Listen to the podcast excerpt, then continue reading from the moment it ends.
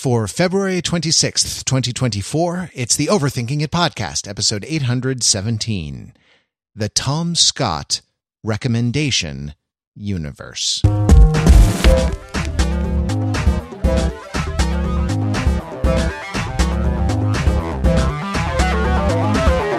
Welcome to Overthinking It, where we subject the popular culture to a level of scrutiny it probably doesn't deserve. The Overthinkers are your smart, funny friends from the internet. We're like one side on a quiz team representing our university against the world. It's us against the world. We're on a, we're on a game show together and no one else is on the game show and no one knows we're on it and no one is, is, is doing anything. Quick, quick quick digression. I have a I have a close family member who this person is sort of always in a like a really consequential narrative of their own design.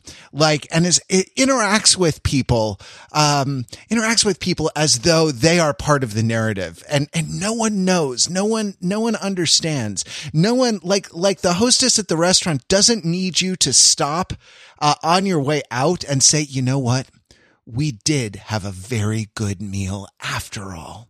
Thank you. Thank you. And that's, that's like, it's, it's like a whole hero's journey at an Applebee's. And, uh, it just, uh, and no one else knows. No one else knows about it. That's what we're like. We're at a, uh, we're at, uh, we're, we're, we're on a game show. Um, you know, and, and because we, uh, I guess because we all went to college together, it's, it's some sort of, some sort of university challenge. I'm, I'm, uh, captaining this team. I'm Matt Wrather I'm, I'm here with my, my teammates, uh, Pete Fenzel. Hello, Pete. Pete, what uh, special knowledge do you bring to the team? Oh, uh, well, I'm studying for my uh, Doc Phil in in letters and my uh, Phil Doc in numbers. nice, and uh, and we have, uh, it sounds like Sesame Street. Yes. Like, right. I, I yes. have been watching a little bit of Sesame Street lately, so yes. the influence is there. Yeah, indeed. Right. And today's topic, today's first topic, will be the letters A, B, C, and the number six. Uh, and we have Mark Lee. Mark Lee, what uh, what area of uh, esoteric area of knowledge do you represent tonight? I mean, when when I was on Quiz Bowl back in middle school and high school, it would have been you know things like um, oh, you're shocked. Yes, I know you're so surprised. Right? It probably would have been like you know U.S. presidents and capitals of uh, American states. But this being a British game show, I think uh, um, I am uh, just SOL here. You know, I, I want to. Sorry, another another little digression because because why not? I feel like it's going to be that sort of episode. I, I just want to I just want to to shout out Garrett Nichols, uh, my elementary school classmate Garrett Nichols. Um, you know, I was a, a, sort of a bookish kid. I was a smart kid. I expect uh, you two were the same. But in third grade, Garrett Nichols crushed me in world capitals and crushed me in times tables. I never like he did all the numbers two through 12 of his, you know, times table quizzes. They, he was doing like extracurricular enrichment worksheets. Okay. This guy was so good. Uh, you know, that they, they actually like had to invent, um, invent worksheets to uh, to give him. Garrett Garrett Nichols. Not that not that I hold a grudge. Not that I you know take my feelings of inferiority and nurse them for thirty five years. Uh, no, that that would be that would be unhealthy. But you know, you just sometimes you always remember uh, the ones that you get wrong. Right? You always remember the uh, you always remember the ones that you are um, I don't know that that that just stay with you like those those those little victories. They say like if you're in the spelling bee, you always for you always know for the rest of your life the word that disqualified you, uh, right? And I think that like if you're on a quiz show, you always know the one uh, the one that you get wrong. You know that that like uh, that knocked you out or lost you some points. We um we lost uh, uh we we something something happened uh, recently on a on a quiz show and I think we want to uh we want to uh, uh, talk about it. Pete, uh, you like British game shows. What happened uh, on University Challenge? hey, you do. You like British. That's not. Like, I love British I'm game not, shows. I'm not saying that, that wasn't like a weird thing. That's not like me gaslighting the audience. You turned me on to Only Connect, which is now my my you know uh, probably like favorite 28 minutes on uh, on YouTube. And uh, yeah, and and University Challenge also the brutally brutally difficult uh, mm-hmm. British kind of knowledge, general knowledge quiz show where uh, different different universities field a team and send them send them into uh, into a tournament. But what what happened, Pete? What happened to occasion our conversation tonight? Sure. Well, you know what? Before I go into it, I will take a chance for one digression because I do want to shout out uh, my my first love among British game shows, which is eight and a half, eight and a half cats does countdown uh, which I don't know if we've talked about that, that, on the podcast. That's a real that's a real show. That sounds like uh, if I asked ChatGPT for a parody of a British game show title. Oh yeah. No, no. It, so, so it's because it's a it's a spinoff. Well, it's a crossover. It came out of a crossover episode uh, from another show, from two different game shows.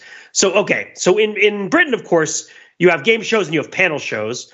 You're familiar with panel shows from NPR, right? A panel show is sort of a game show where the contestants are sort of celebrities or are entertainers of some sort, and so they're not really yeah. playing for part for prizes. Don't tell me, yeah, yeah, exactly, stuff like that. There might be a prize involved, but not necessarily that sort of thing. So, uh, what eight and a half cats? Eight and a half cats is a panel show run by Jimmy Carr and his his sort of uh, cast of comedian friends where they talk about I think it was an advertising slogans. It's supposed to be like eight and a half cats prefer Whiskas is what it's in reference to, right? Like the, uh, this many dentists prefer this kind of toothpaste, and they would talk about news headlines and stuff. I didn't really watch that show. Um, but Countdown is a very old British game show that's also like a math show where people would be challenged to either do arithmetic or uh, spell anagrams uh, in, in uh, or find find like sort of word search anagrams within a jumbled group of nine words, like within 30 seconds. Right? There's a giant clock that would tick down over 30 seconds, and and and, and I just would I have a lot of very fond memories of watching this show. And so they did a crossover for charity one year where they were crossing over a bunch of different shows. Um, and I think this was on Channel Four. I'm not sure. And uh, and they they put the people from Eight and a Half Cats, the humorous news criticism panel show, on Countdown to do math and to do spelling, uh, and it turned out to be hilarious. Uh, one of the real kind of permanent stars of it was the comedian Sean Lock, who sadly passed away a couple years ago. So I have not gone back to really watch it as much since, um, but it's featured a lot of people that uh, you might or may not have recognized at one point or another.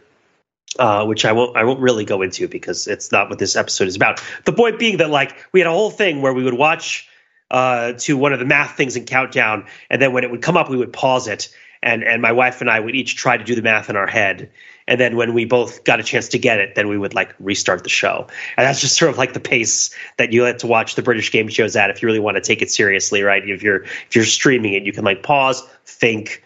Uh, come up with an answer, proceed with your day. It's lovely.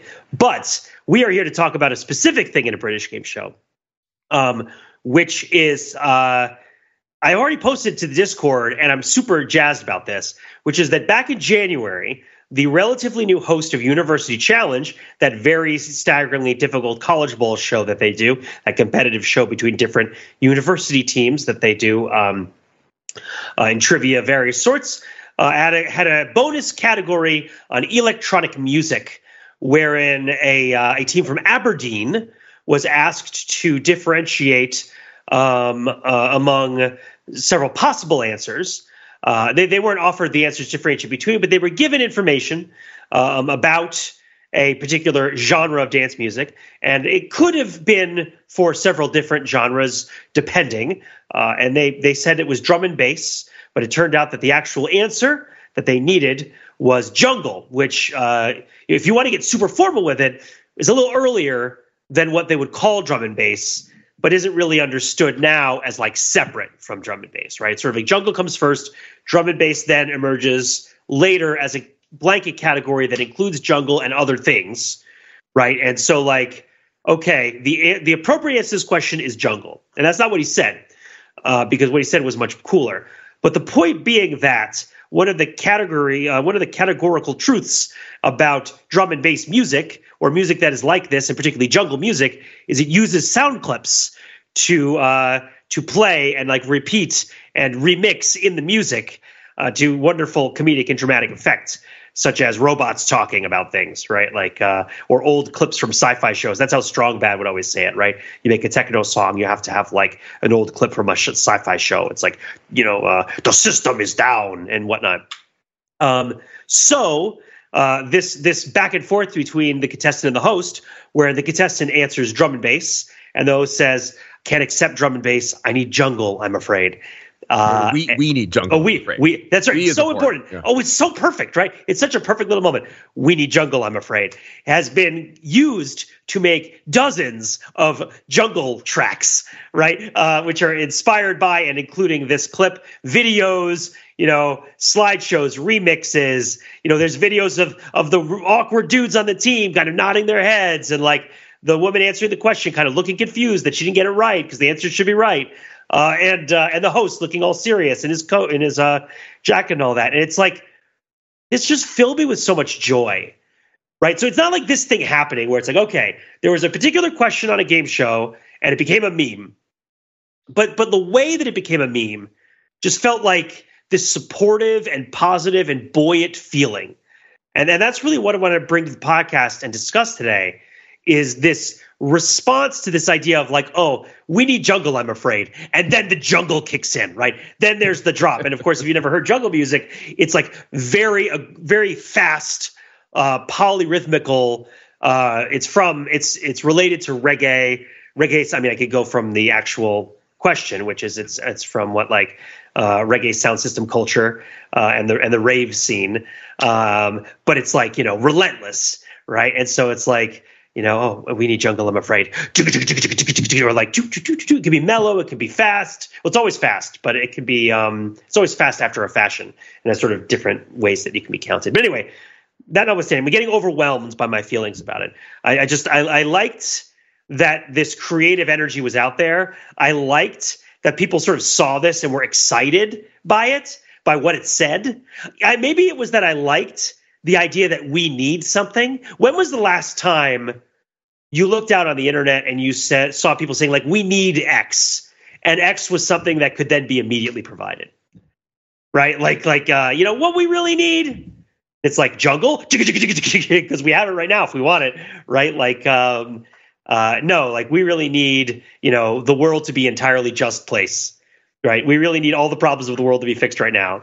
Like we really need everybody who's seriously ill to get better, right? We need all these these things that are super hard and difficult to happen to happen right now. Um, we also need a, a, sick drop, sick drop, right? And it's like, okay, one of those we can get. Um, it just it felt it felt attended to, right? It felt cared for. Um, it felt like a, a compassionate backbeat uh, was dropped on everybody. And I don't know. I don't know if you guys.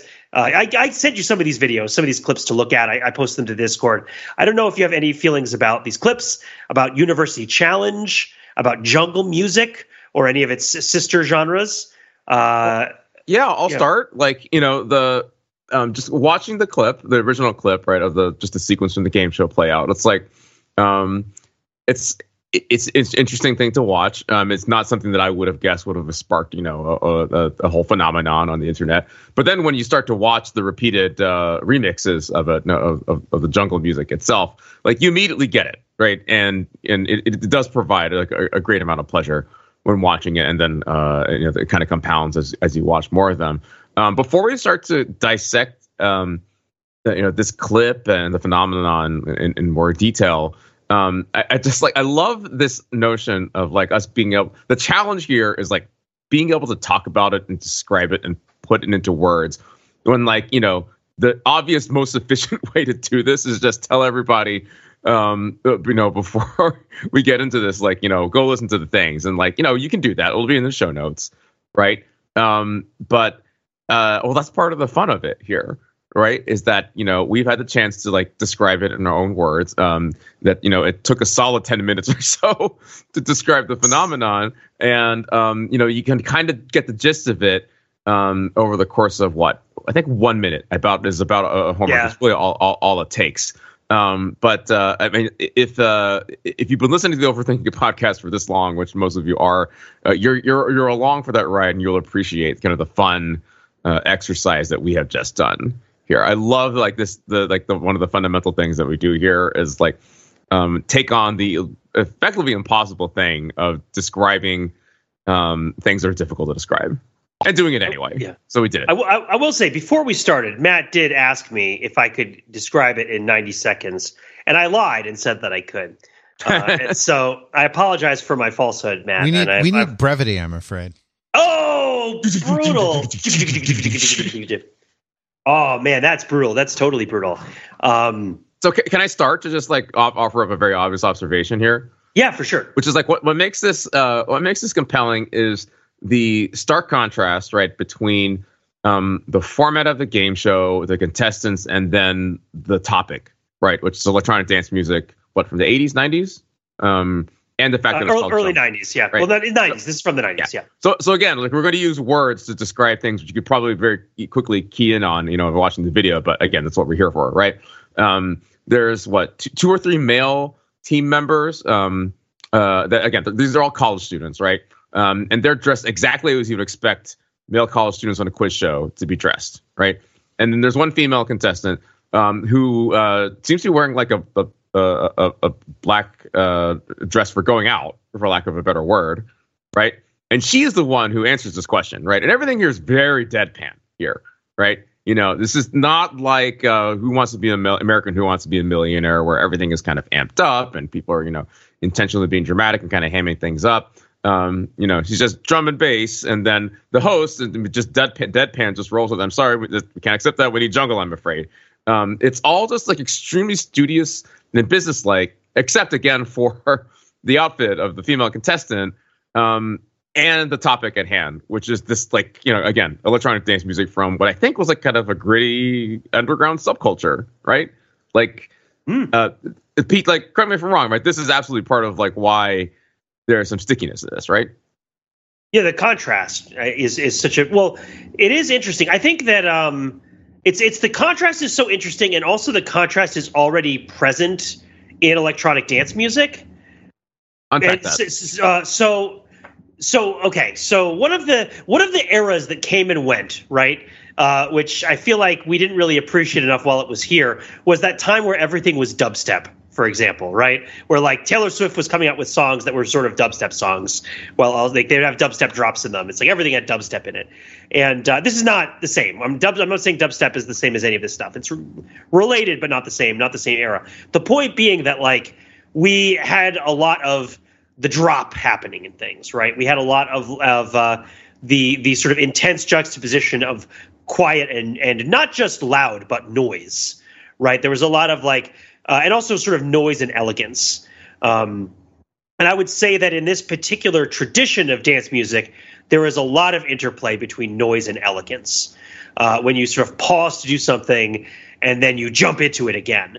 Uh, and I think that um, I mean part of this has to do with what you choose to sample and use when you're making this kind of music in general, right? Because you have the opportunity, and and this kind of music, I would even extend this into into hip hop generally. Just just any sort of remixing culture gives you the opportunity for very drastic tonal juxtaposition that might be harder to do with performance because presumably it would be hard to get people who are good at very very different things to collaborate on this kind of project just for the purpose of shocking everybody by having it change. I mean what i'm saying is that like axl rose can do it by hiring an entire orchestra to do november rain right? They actually have to like sit there while he's doing it and stuff. But uh uh, the Smashing Pumpkins can do it by having a, a, a cellist on retainer, right? But um, but but in dance music and in remixing and in that kind of stuff and in this sort of electronic compositing of music, the capability to juxtapose things that are subdued with things that are you know blown out in their level of, of arousal and agitation,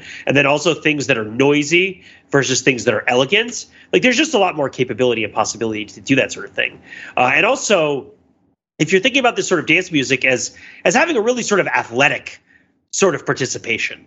You know, this is strenuous dance music. It, you say that it's a gritty culture. I, I would say that it is like that the that you dance pretty pretty freaking hard to this kind of music, and you need breaks, right? Like, and you don't necessarily get them. These this is like. uh I think European style dance music in particular is known for much longer mixes with few, with sort of deeper beats, you know, that go on for longer periods of time than like American uh, that American DJs would generally be spinning contemporaneously at the same time, right? But that still, you know, all of these songs have to have breaks and modulations and kind of tempo and pacing, and so the the University Challenge providing the break, right? because of course the drop is is paradoxical or like the name of the drop has been moved right because the drop w- would refer to when all these elements would kind of drop out but is often now used to refer to when they drop back in um, but yeah like the spare the spare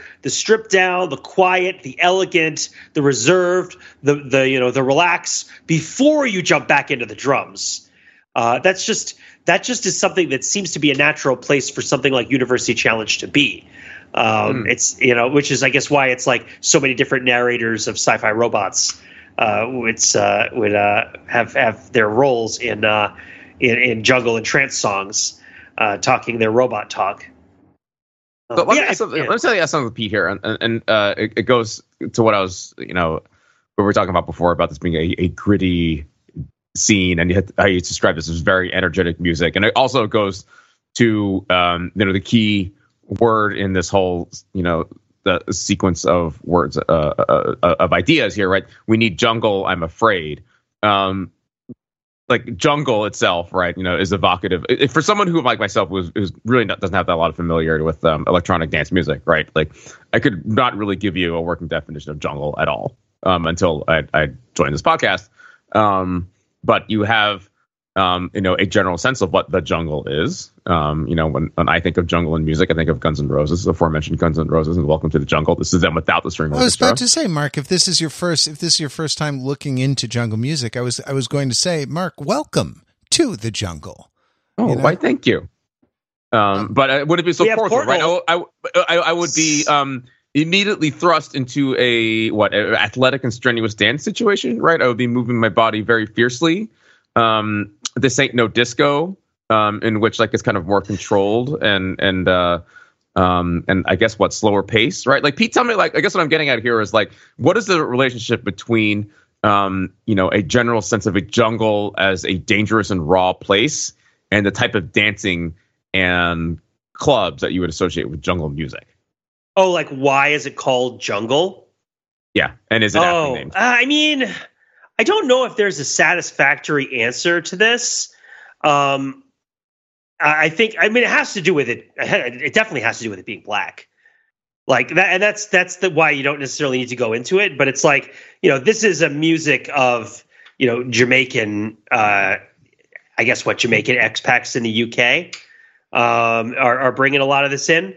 Um, but but so like well the, uh, i mean peter it's you know the the origin uh, of the word is under dis- discussion. It's you know i i think i believe it is rebel mc who is often noted for having popularized the term. Well, th- thank uh, you wikipedia gpt for but in, in simon reynolds book energy flash mc navigator uh, is quoted as attributing the word to rebel mc others such as mc50 uh, attributed to mc moose uh, whilst, whilst that's that's your giveaway.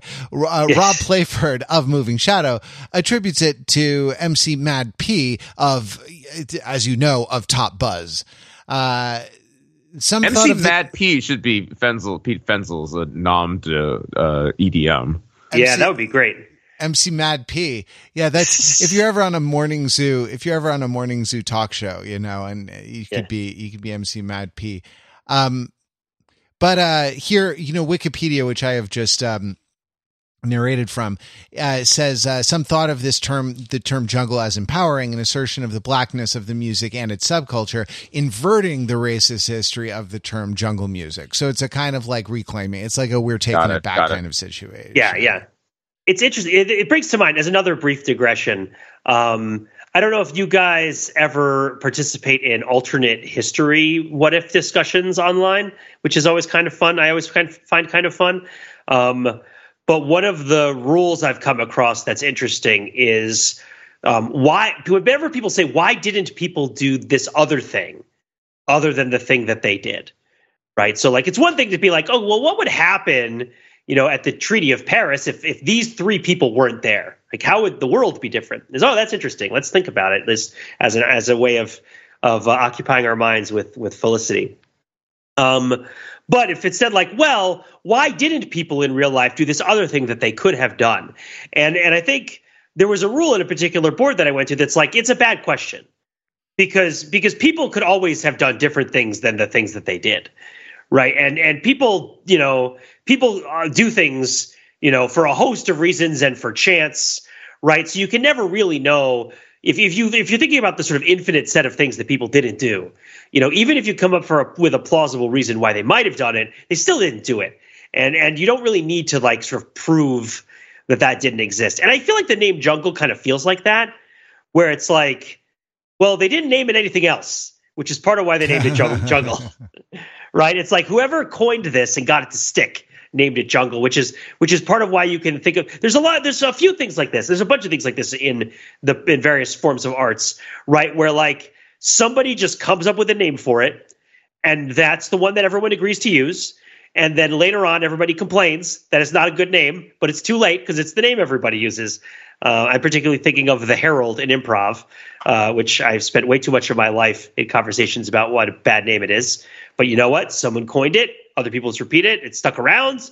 You know, that's the name that you have now, and you didn't name it something else at the time. So, um, so yeah, so you, you, don't you don't think the slippage between H A R O L D and H E R A L D uh, is you know instructive and and suggestive?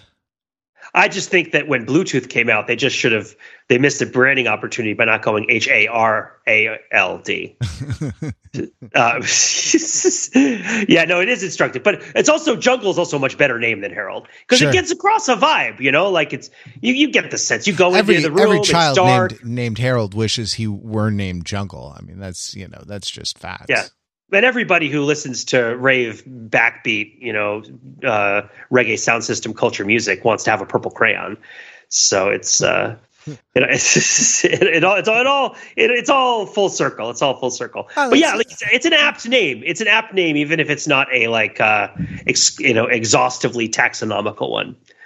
Um, I, I would say uh, again, and I'm not a super duper expert, so like I don't particularly know uh, when I was when and so I said his music in the '90s. I encountered it in the early 2000s. Uh, it's still around now. People still do this stuff. You know, it's under the the umbrella of drum and bass. Even though we can't accept drum and bass, we need jungle. I'm afraid.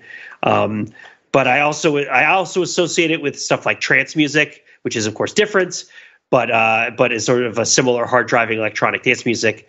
Um, of that nature and of that sort. Yeah, I can't. Uh, I I honestly cannot distinguish. I'm a, I'm a I have like a reasonably sophisticated ear. I like to think like I'm a pretty good musician, and I swear to like I you know on God, as the kids say, I cannot distinguish between genres of electronic dance music. But you know, if you you ever listen to the TFT podcast, you know that I was always the sort of the anti dance music uh anti dance music person um, okay. on on that particular particular podcast. I was, you know, so I I I do not need jungle. I'm afraid, and that's uh you know that's that's that's just me. Like to me, it was never you you needed to be doing something else like dancing you know in order to enjoy yes. it you know and like and it never had enough um it never had enough uh uh like f- features of interest. You know what I mean? It never had something to like to follow uh in in order for me to to pay attention to it. Like I I I talked with Jordan once, which Stokes about um he he was talking about like listening to like hours and hours of what he termed immaculately sculpted French techno uh electronic music. And um sort of sculpted seems to seems to really get into it, right? Like the the way the sound changes over time. You need a, like a, a, a great deal of of attention um, in order to kind of build up the protagonist over a period of observation right rather rather than uh, having something like you know lyrics or a melody or something like that which would be um, w- which would give enough variety, like on a moment to moment basis, in order to, uh, in order to capture my attention. I mean, I think it does. The, a lot of electronic music has a kind of um hidden academic origin right like there was mm-hmm. a there was a lot of uh experimentation in in the academy with like um tape loop music and and mm-hmm. concrète i believe was the you know french for concrete like it was it in the same way that like concrete poetry uh was a thing um for a while and the idea that like sort of objects could assume like like physical objects in the world could could assume the form of of poems uh et cetera et cetera that that like this would be you know that that that, that this is the kind of the the lineage of of this stuff. And then there's a, a sort of parallel lineage of the you know of the the underground and the grimy and the the dance hall and the the you know warehouse rave and et cetera et cetera. This this uh, sort of thing like far from the the hallowed halls of academia. And that's that's i don't know. It's an it's an interesting it's an interesting ambiguity. And i i i think you know well, I I have a larger point to make, but I, I don't know. I'll pause there. I wanted I wanted to, jump on one thing that you said, which struck me, which is the idea that this is dance music of this sort needs to be danced to mm. in order to be fully realized as an artistic experience is i think a fair perspective to have on it and one that i would share right that uh even if it's not even if you're not dancing but like there is um a participation in music like this uh that is that is not the same as it might be in other sorts of music um and what I would suggest is that in order to be able to make the distinction that we need jungle, I'm afraid, right? In order to be able to say, no, no, no, no, we can't accept drum and bass. We need jungle, I'm afraid. You're not actually making distinctions between the qualities of the music that's being played.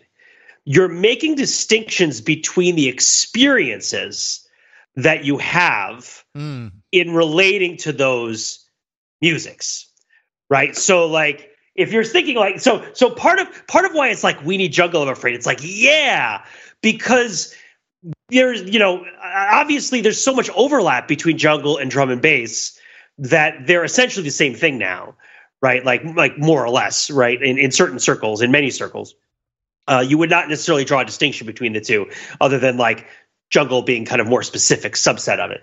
Uh, which is not, of course, how it originally worked out. But the point being that, like, if you did listen to a bunch of jungle music very specifically, you would probably have very specific memories and feelings associated with those times right? Like we had great times listening to that jungle music. Or not or not have memories, which is itself a kind yeah, of memory. You know? That's true, because a lot of this is an altered state of consciousness, right? Or, you know, and you have other memories for when you're, you know, uh, when you're dealing with drum and bass. It might even be this situation where drum and bass is the less specific, you know, broader category, and you have a sort of like larger catalog of memories, right? And and it, so it sort of could be like, no, no, no we don't need whiskey. We need smoky rye whiskey, right? Like, or is it more like, you know, we don't need we don't need whiskey. We need wild turkey, right? Like, uh, like in the sense of like one of those is kind of qualitatively describing a subset of the thing that I've described. And the other one would only mean something to you in a positive way if it's associated with a memory or previous experience that has caused you to sort of interpret it or or, or live in it. And so I think it's like, um, and then it's saying we. It's sort of mutually acknowledging that we all have this history of having enjoyed jungle. Uh, that and, and also this coming up now in the middle of University Challenge is sort of like we all walk among you right? We all like live our regular lives. You know, we all kind of coexist and, and are around in society, you know, just doing, just being like regular folks and doing our stuff. But we all have these experiences of having rocked out to jungle music. and, uh, and I think we need to do it right now. And sort of looking around at a bunch of strangers, it's it's like an Independence Day moment when you like realize that you have a sort of shared purpose in fighting the aliens, right? It's like, oh wow, yeah, we do actually have have this thing in common. Um, I, I, think I think that there's something about the appeal to a shared memory that is uh, that has some authenticity to it, or at least some resonance, uh, which is accidental, of course uh, just because of because when he says we need jungle, he of course means in order to give you the points due to the specificity rules of College Bowl, which are very strict, um, and uh, and in this case might have been overstated or might not. I don't know. I never read about whether they Aberdeen protested the question or not. I mean, if they did, I would hope that they just would rewind the entire vinyl and then just restart it again from the beginning. But um, it's it's been a long time since I've heard a full rewind. That that's always super epic. Uh, uh, always super epic. Yeah, but I, yeah, yeah. So I mean, I think you're you're getting into kind of the direction that I wanted to go with it, Pete, which yeah. was that that um, William Empson's first type of ambiguity. right, This is the most basic type where there are kind of like different senses to something, where something kind of points in in two directions. And I I would say that like one of the things that that makes the the sentence "We need jungle," I'm afraid, delightful um, and kind of inexhaustible to contemplation is that each word, like each each sort of part of the sentence, uh, is capable of being read in multiple ways, uh, at least two, uh, each one. Like we need jungle, I'm afraid. Okay, well, first, who's we? right like uh who's we game show host man the um the the we is the what the the judging uh, panel, the like the whoever does the the research or whoever like validates the answers.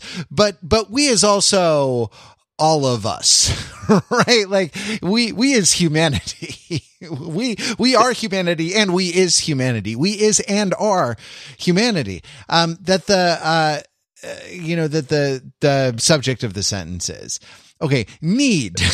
before we go on to that, just like based on like what I know, what I've how you've described University Challenge, right? Like you know, we it's it's it almost feels like it's beyond just the authorities, the like the local, um, you know, adjudicators of right and wrong on the game show. It almost feels like um some broader academic authority. It's right. almost like they reign supreme over Oxford and Cambridge and uh, Aberdeen, whoever the heck else you know, was, yes. on this game show. Like this is like a really big deal. Like this, how, this has been adjudicated by the Modern Language Association, and will be will be you know talked about in the, their next guidebook. The MLA guidelines Wait, will have. Can I, can I just point out the University of Aberdeen has been around since 1495. so the suggestion, whoever whoever else they let on this game show, like the University of Aberdeen, Universitas Aberdonensis, right? Like the fear of the Lord is the beginning of wisdom, is their English motto. yeah, there goes the neighborhood. I, I, I, just I, I, talked about them as if they let like the University of Phoenix online. I mean, Aberdeen is way the frick out there. You know, it's it's not close, but yeah, no, it's. Uh, I just want to step up a little for Aberdeen there as like also an old stuffy university. I don't know how stuffy Fair it enough. is, but it sure Fair is enough. old. Yeah, yeah, yeah. I mean, it's I, it is it's an interesting thing actually. The the idea, well, the idea that like universities belonged in really remote locations because sort of removing yourself from the the hustle and bustle of like urban life or of everyday life and kind of going going somewhere where you could devote yourself to contemplation is you know the the academic ideal. It has something to do with the idea that that you know universities started as monasteries. Uh, or at least are related. The the development of the two kinds of institutions are related. You know, et cetera, et cetera, et cetera. So Aber- Aberdeen, you know, who whoever uh, and whoever else they they let in. Yeah, I mean it's um, you know, the academic community needs jungle. I'm I'm afraid. right? Yeah, yeah, yeah. I think need is a really yeah. important yeah. is a really important word to analyze uh, for for ambiguity in that sentence. That that like we need like in order it has it has both a a kind of like an instrumental and an intrinsic uh, aspect, right? Instrumentally, you have to say this word in order to get the points right? In order to Yeah, be judged as like good, um, you know, you, the the kind of the per- task performance, the sort of specific performance that's required is that you say this, you say this word. But need also, I think, goes to an almost cosmic level of of uh, you know of uh, Maslow's hierarchy of needs, right? Like, and and this one is at self actualization. This is not down with food and and shelter. This is this is up like you know we need we need jungle. Now jungle is like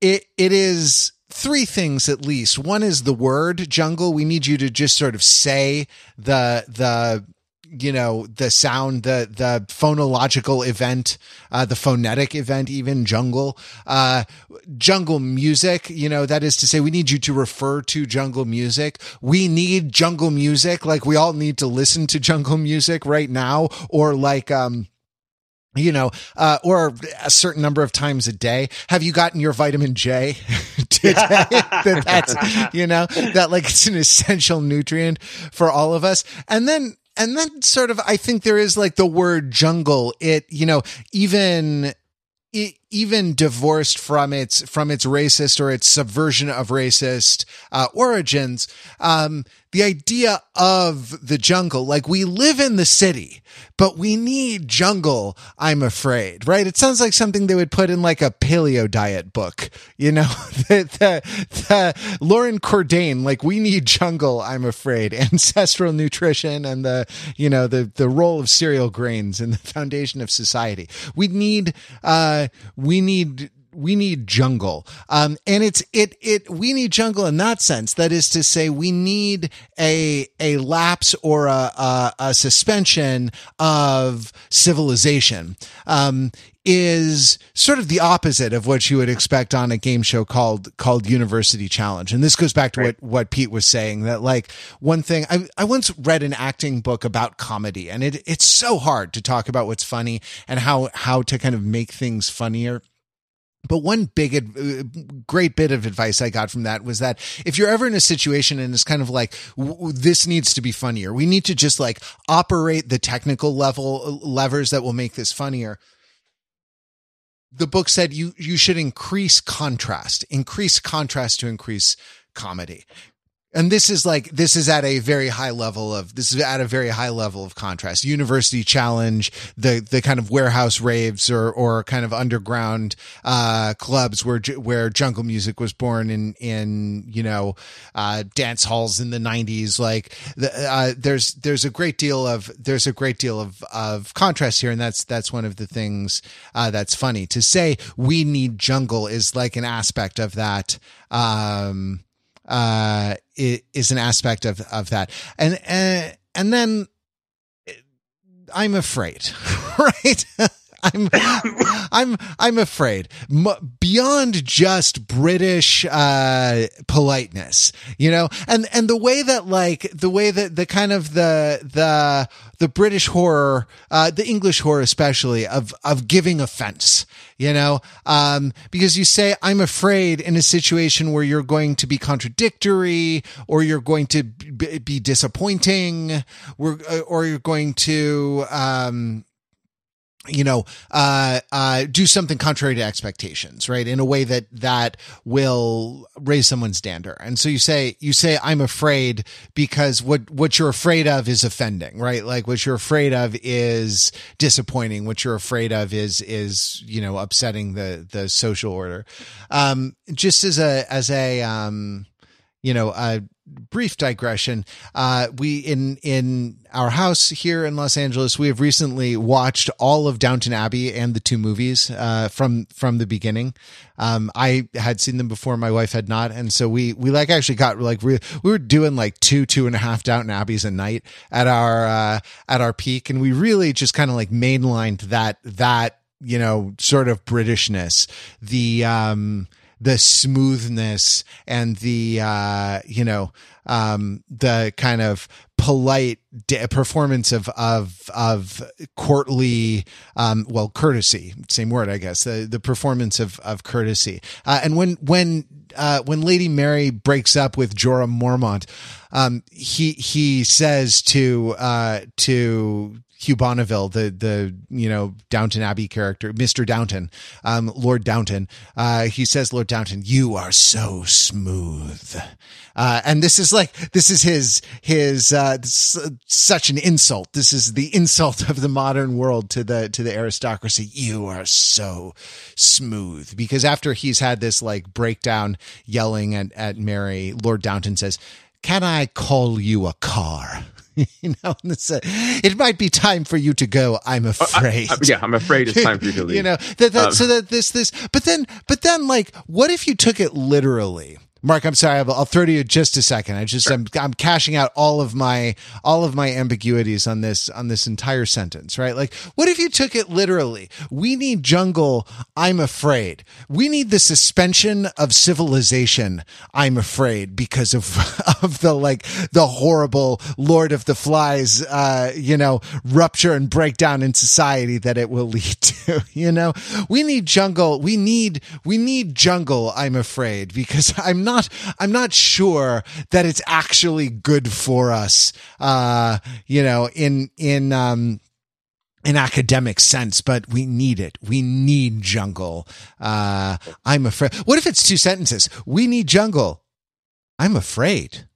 And that's, uh, you know, those are two related but distinct, distinct thoughts. It's just like you can just go with this, you can go with this single utterance, um, it's, it's one of the reasons why I was an English major because you, you will find like there are certain certain uh, utterances there are certain things that are written that are that are just inexhaustible to meditation. And and uh, with uh, we need jungle I'm afraid joins I think to be or not to be you know uh joins um i don't know what what some other some other ones. Pete yeah, well, let, let, me uh, let me come in with uh, another famous usage of the of that particular type of I'm afraid, right? Which is, of course, I'm sorry, Dave. I'm afraid I can't do that. Ooh. Remember this, right? Of course, 2001, yeah. right? The homicidal, uh, the homicidal runaway um, artificial intelligence, um, the HAL 9000. Um, uh, uh, 2001, I, I written Arthur C. Clarke, right? Um, the novelist, and then adapted to film by Stanley Kubrick, both of whom are Brits. Or was Arthur C. Clarke American? I'm gonna somebody fill me in here. Um, in any event, right? You know, uh, uh, uh, Stanley Kubrick, you know, the Brit, uh, brought that to to, to stage, to, to, to the screen, and you know, of course, like in this context here, right, the computer is being polite, right, and from I said, the etymology of um, of I'm afraid being a sort of you know polite way to express regret and things like that is you know just it is slightly it's it's fear coming from discomfort. I think is is the idea of it, right? Um, and you know, the irony, of course, is that it, the the computer doesn't feel that. The computer um, is just making other people uncomfortable.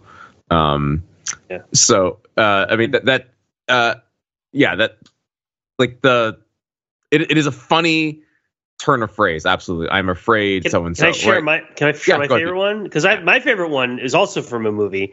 It's uh, I'm afraid the deflector shield will be quite operational uh, when yes. your friends arrive. Good. like as in like, oh, I don't want to inconven- I don't want to be discourteous by totally, you know, by totally killing everyone that you care about, love and care about, right? Like, oh, oh, more, oops, right? Like, uh, I'm afraid that's just what's going to happen. Uh, it's um, which is all the more ironic because, right? Yeah, you know, uh, Yoda in the previous movie spends a lot of time talking talking specifically about fear in the much more yeah. literal sense. Right, right, right. Yeah, Yoda Yoda would have a field day with the British saying they're afraid all the time. Because fear leads to anger, anger leads to hatred, hatred leads to pod racing. I'm not sure how that works. Uh, one of those, I don't know what the order of it is that Yoda talks about specifically. And eventually it leads to dropping the base. There it is. Yes, exactly. Indeed. Indeed. Um, should we say it more often? Should we say "I'm afraid" more often? Like uh, as non-Brits, or is it just it's too precious? Well, no, because we're not. I feel like as Americans, we're not afraid. That's that's kind of what disti- that's what distinguishes ah, us as a a, yeah. a, national identity. So it would be disingenuous, you know. It would be di- right. though we also are disingenuous. That's also our, our national I- identity. So I guess if you did it, you would be, you know, trying to like uh trying to get one over, get one over on the rubes.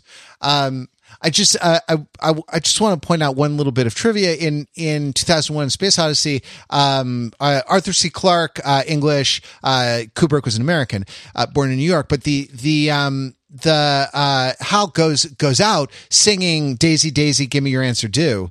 And that is a reference to a famous bit of academic uh, academic electronic music that was an experiment with the synthesis of voice and of piano uh, that I, I forget all the details of, but well, like an, an early example of sort of synthesized, completely synthesized computer generated. Oh, yeah, that's right. Computer generated oh, that's music. So good. And that's why, that's why, uh, Hal 9000 sings that at that particular moment as a, as a kind of like a nod to this, the, the, the history of, of, uh, electronic music. So, you know, uh, you were, you were right in, in more ways than one, Mark, that, that this but is, uh, horribly wrong about the nationalities of Arthur C. Clarke and Stanley Kubrick, though. Thank you no, for correcting Arthur. That. Arthur C. Clarke was uh, was British or it was English. You know. You know, I, I, could have sworn that Stanley Kubrick was British, though, right? Like it's something about. It's just because he had a really refined. He had a really refined sensibility. He seemed very fussy and, and fastidious about that, the images exactly that, he, yeah. that he committed to the screen. So you know, you think you you you can see him there as the the butler in Downton Abbey with the yardstick, right? Like placing the uh placing the the you know uh, solid fork, you know, three inches from the the edge of the plate or or exactly. whatever. You know, am I the only person who never can keep straight Arthur C. Clarke and Orson Scott Card just because of the cadences of their names, not even the sounds being all that similar? Um, yeah, I, I mean, I can't, I, I sometimes, uh, get Schubert and Schumann confused. Yep. yep. Yep. Know? There you'll do, that'll do it. That'll do it. Uh, yeah, both, both composers famous for um, for their uses of electronic music and dropping the bass. Yes. Yeah. Um, hey, can I ask you a question? Um, Always. Like, what was your experience uh, of learning about this meme and then kind of like going down this rabbit hole? Where do you get your memes from these days, Pete? We talked like earlier uh, several times on this podcast about the, the kind of dis- disintegration of the social media landscape that mm. we uh, came of age with, and you know that that, that Overthinking It came of age with. Um, so now I'm not really sure where to get my memes from. I where, where probably I probably found this on Instagram Reels. That's not what I was expecting, but and go uh, on.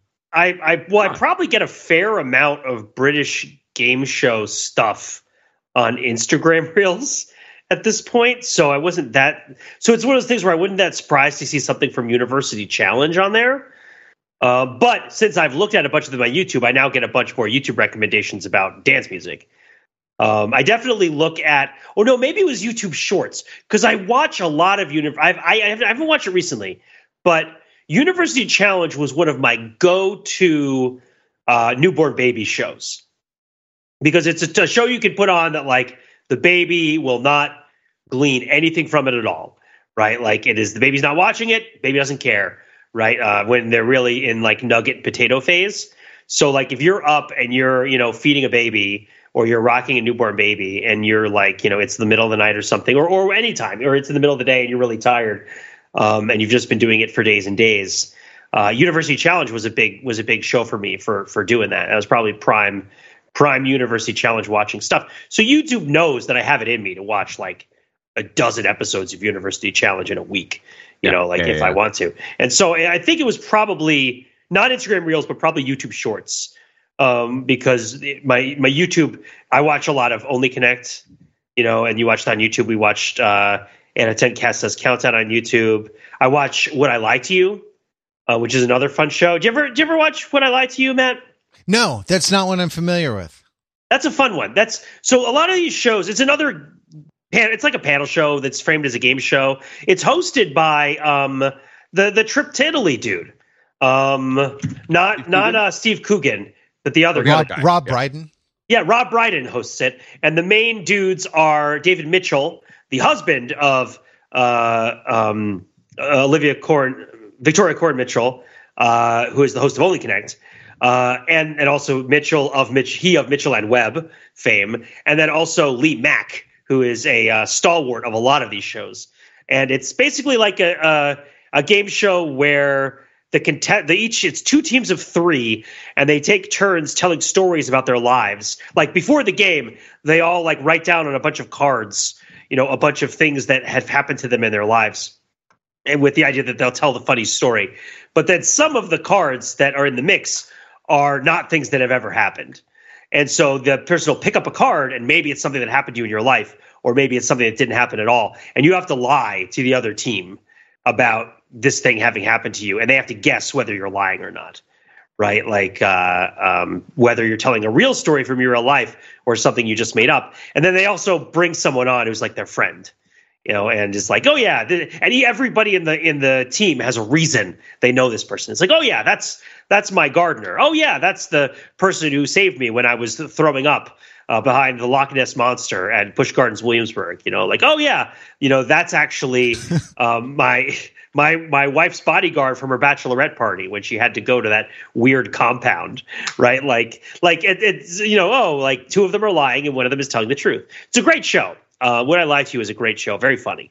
Uh, it's one of those concepts that like you really have to pull it off with both a very high level of execution and a high level of comfort in order for it to be funny. Like you really have to get across to the audience that you are very okay with failure, right? Like uh, because it's such a messy show. Um, and there's just so many moments of failure that are just reveled in um, that uh, that I think I would recommend watching Would I Lie to You. But the point is that YouTube knows that I watch a lot of British panel shows and game shows, and I'm sure that they showed this to me in a YouTube short.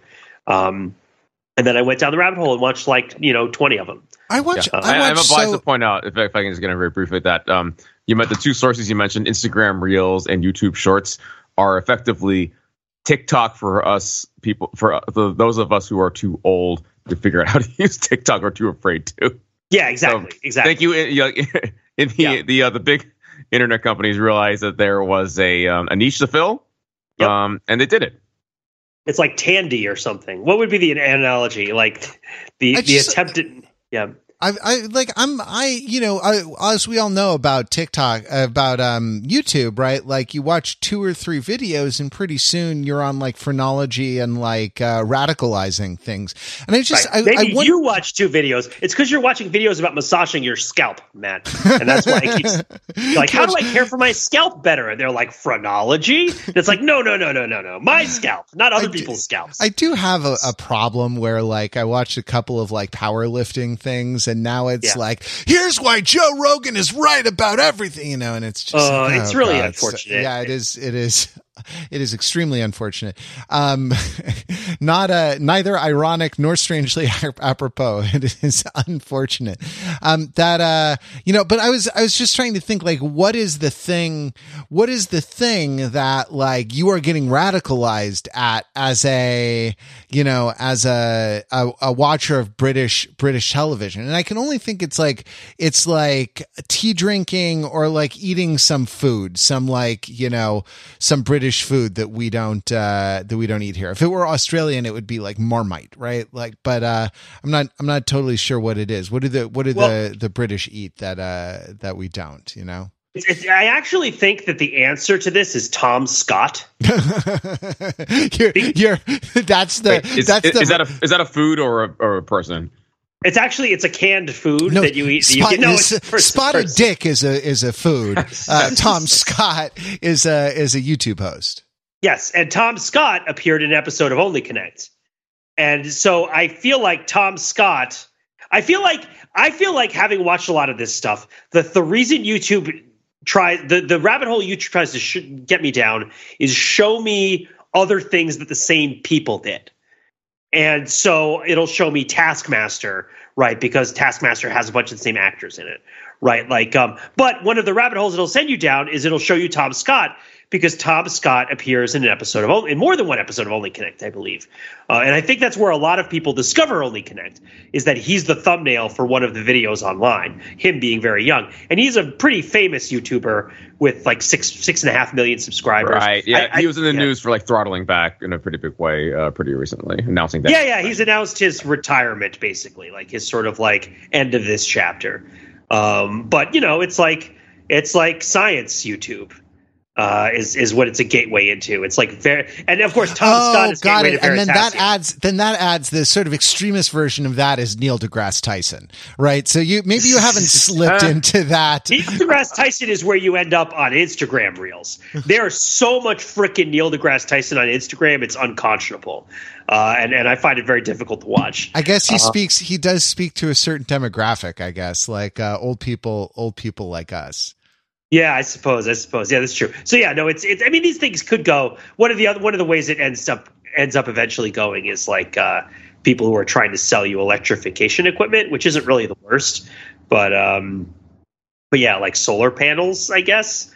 Um, but uh, yeah, but no, yeah, I'm I'm just in. I'm I'm like knee deep in like 20 videos about how to make my own electrolyte powder because the man is putting bad chemicals into your electrolytes. Don't drink what you buy at No, Costco. see, if you're not following this road to the like two hour article about why your toaster is plugged in to the wrong outlet in your house, then you're not like you're not living YouTube. you should really be you should at some point be like reconstructing electrical field equations in like long division on your free time. Uh man. What is that? What is the one it's that, not that one that because you yeah. need to put it into the GFCI outlet or something. Like you're not ground fault protected with the. I thought that all in all modern kitchens and bathrooms, those you you had to put those in. It was code to to, you know, with Yeah. the buttons, the Yeah. reset and the test buttons on the on the thing, right? I, well, I mean, sure, it's code now, but you know how code works. Code gets revisited when buildings get renovated. If the building doesn't, Uh. code never gets revisited. Um, and I, but this was, um, the, who is that? That guy? That guy is or so great. or does code get re- renovated when buildings get revisited? Right. That Yeah. also that also could happen. It's ambiguity all the way down. That is like one of my favorite favorite YouTube channels, and I always feel bad that I don't remember what it's called. But the guy who just talks about like toasters and coffee makers. Oh, technology connections. yeah, technology connections. Oh That's- yeah, that guy's the lot of- best. Yeah. All so, right. so he's part of the Tom Scott YouTube recommendation universe. Is like when you're when you're if you're watching British game shows, you will eventually be watching Technology Connection talk about like the origin of the Mr. Coffee coffee maker, um, which is I think a great use of your time and a proof that you've made correct choices through the entirety of your life. Pretty, Um, pretty, uh, yeah, pretty uh, fantastic. Mark, give us a uh, Mark, give us a YouTube channel recommendation before we go. I don't think it's in part of this uh, particular cinematic universe, but I will. I'm obliged. I'm like, I'm morally obliged to recommend Bill McClintock. Um, he of McClintock mashups. Um, Oh. th- th- I, I know I've shared this on the on the Discord and the uh, Overthinking It's uh, Slack channel as well.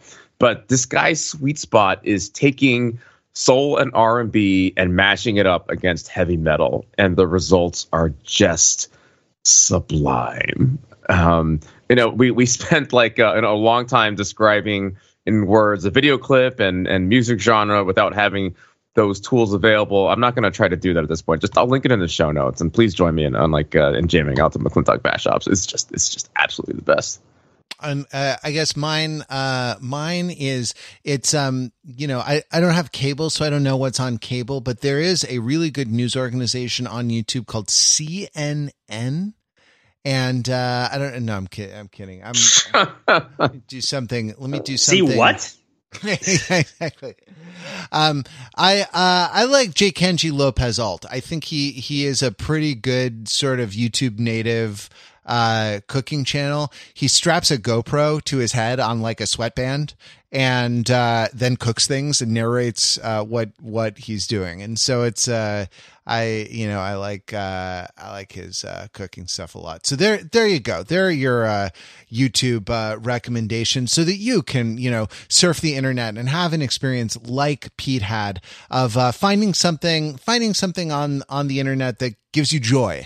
Uh that is a um So rare, so You know, precious. yeah, beautiful, just a beautiful expression of the the wonderful strangeness of humanity and uh, of you know living this life, as opposed to something that gives you joy, as opposed to to giving you high blood pressure. Hope we give you a little joy here. Thanks for listening to the Overthinking podcast, Pete and Mark. Thanks for podcasting with me. We'll be with you next time. Uh, next week we'll be we'll be back. Until then, you can visit us on the web at overthinkingit.com, where we subject the popular culture to a level of scrutiny. It, It probably probably doesn't, Doesn't Deserve. I'm afraid.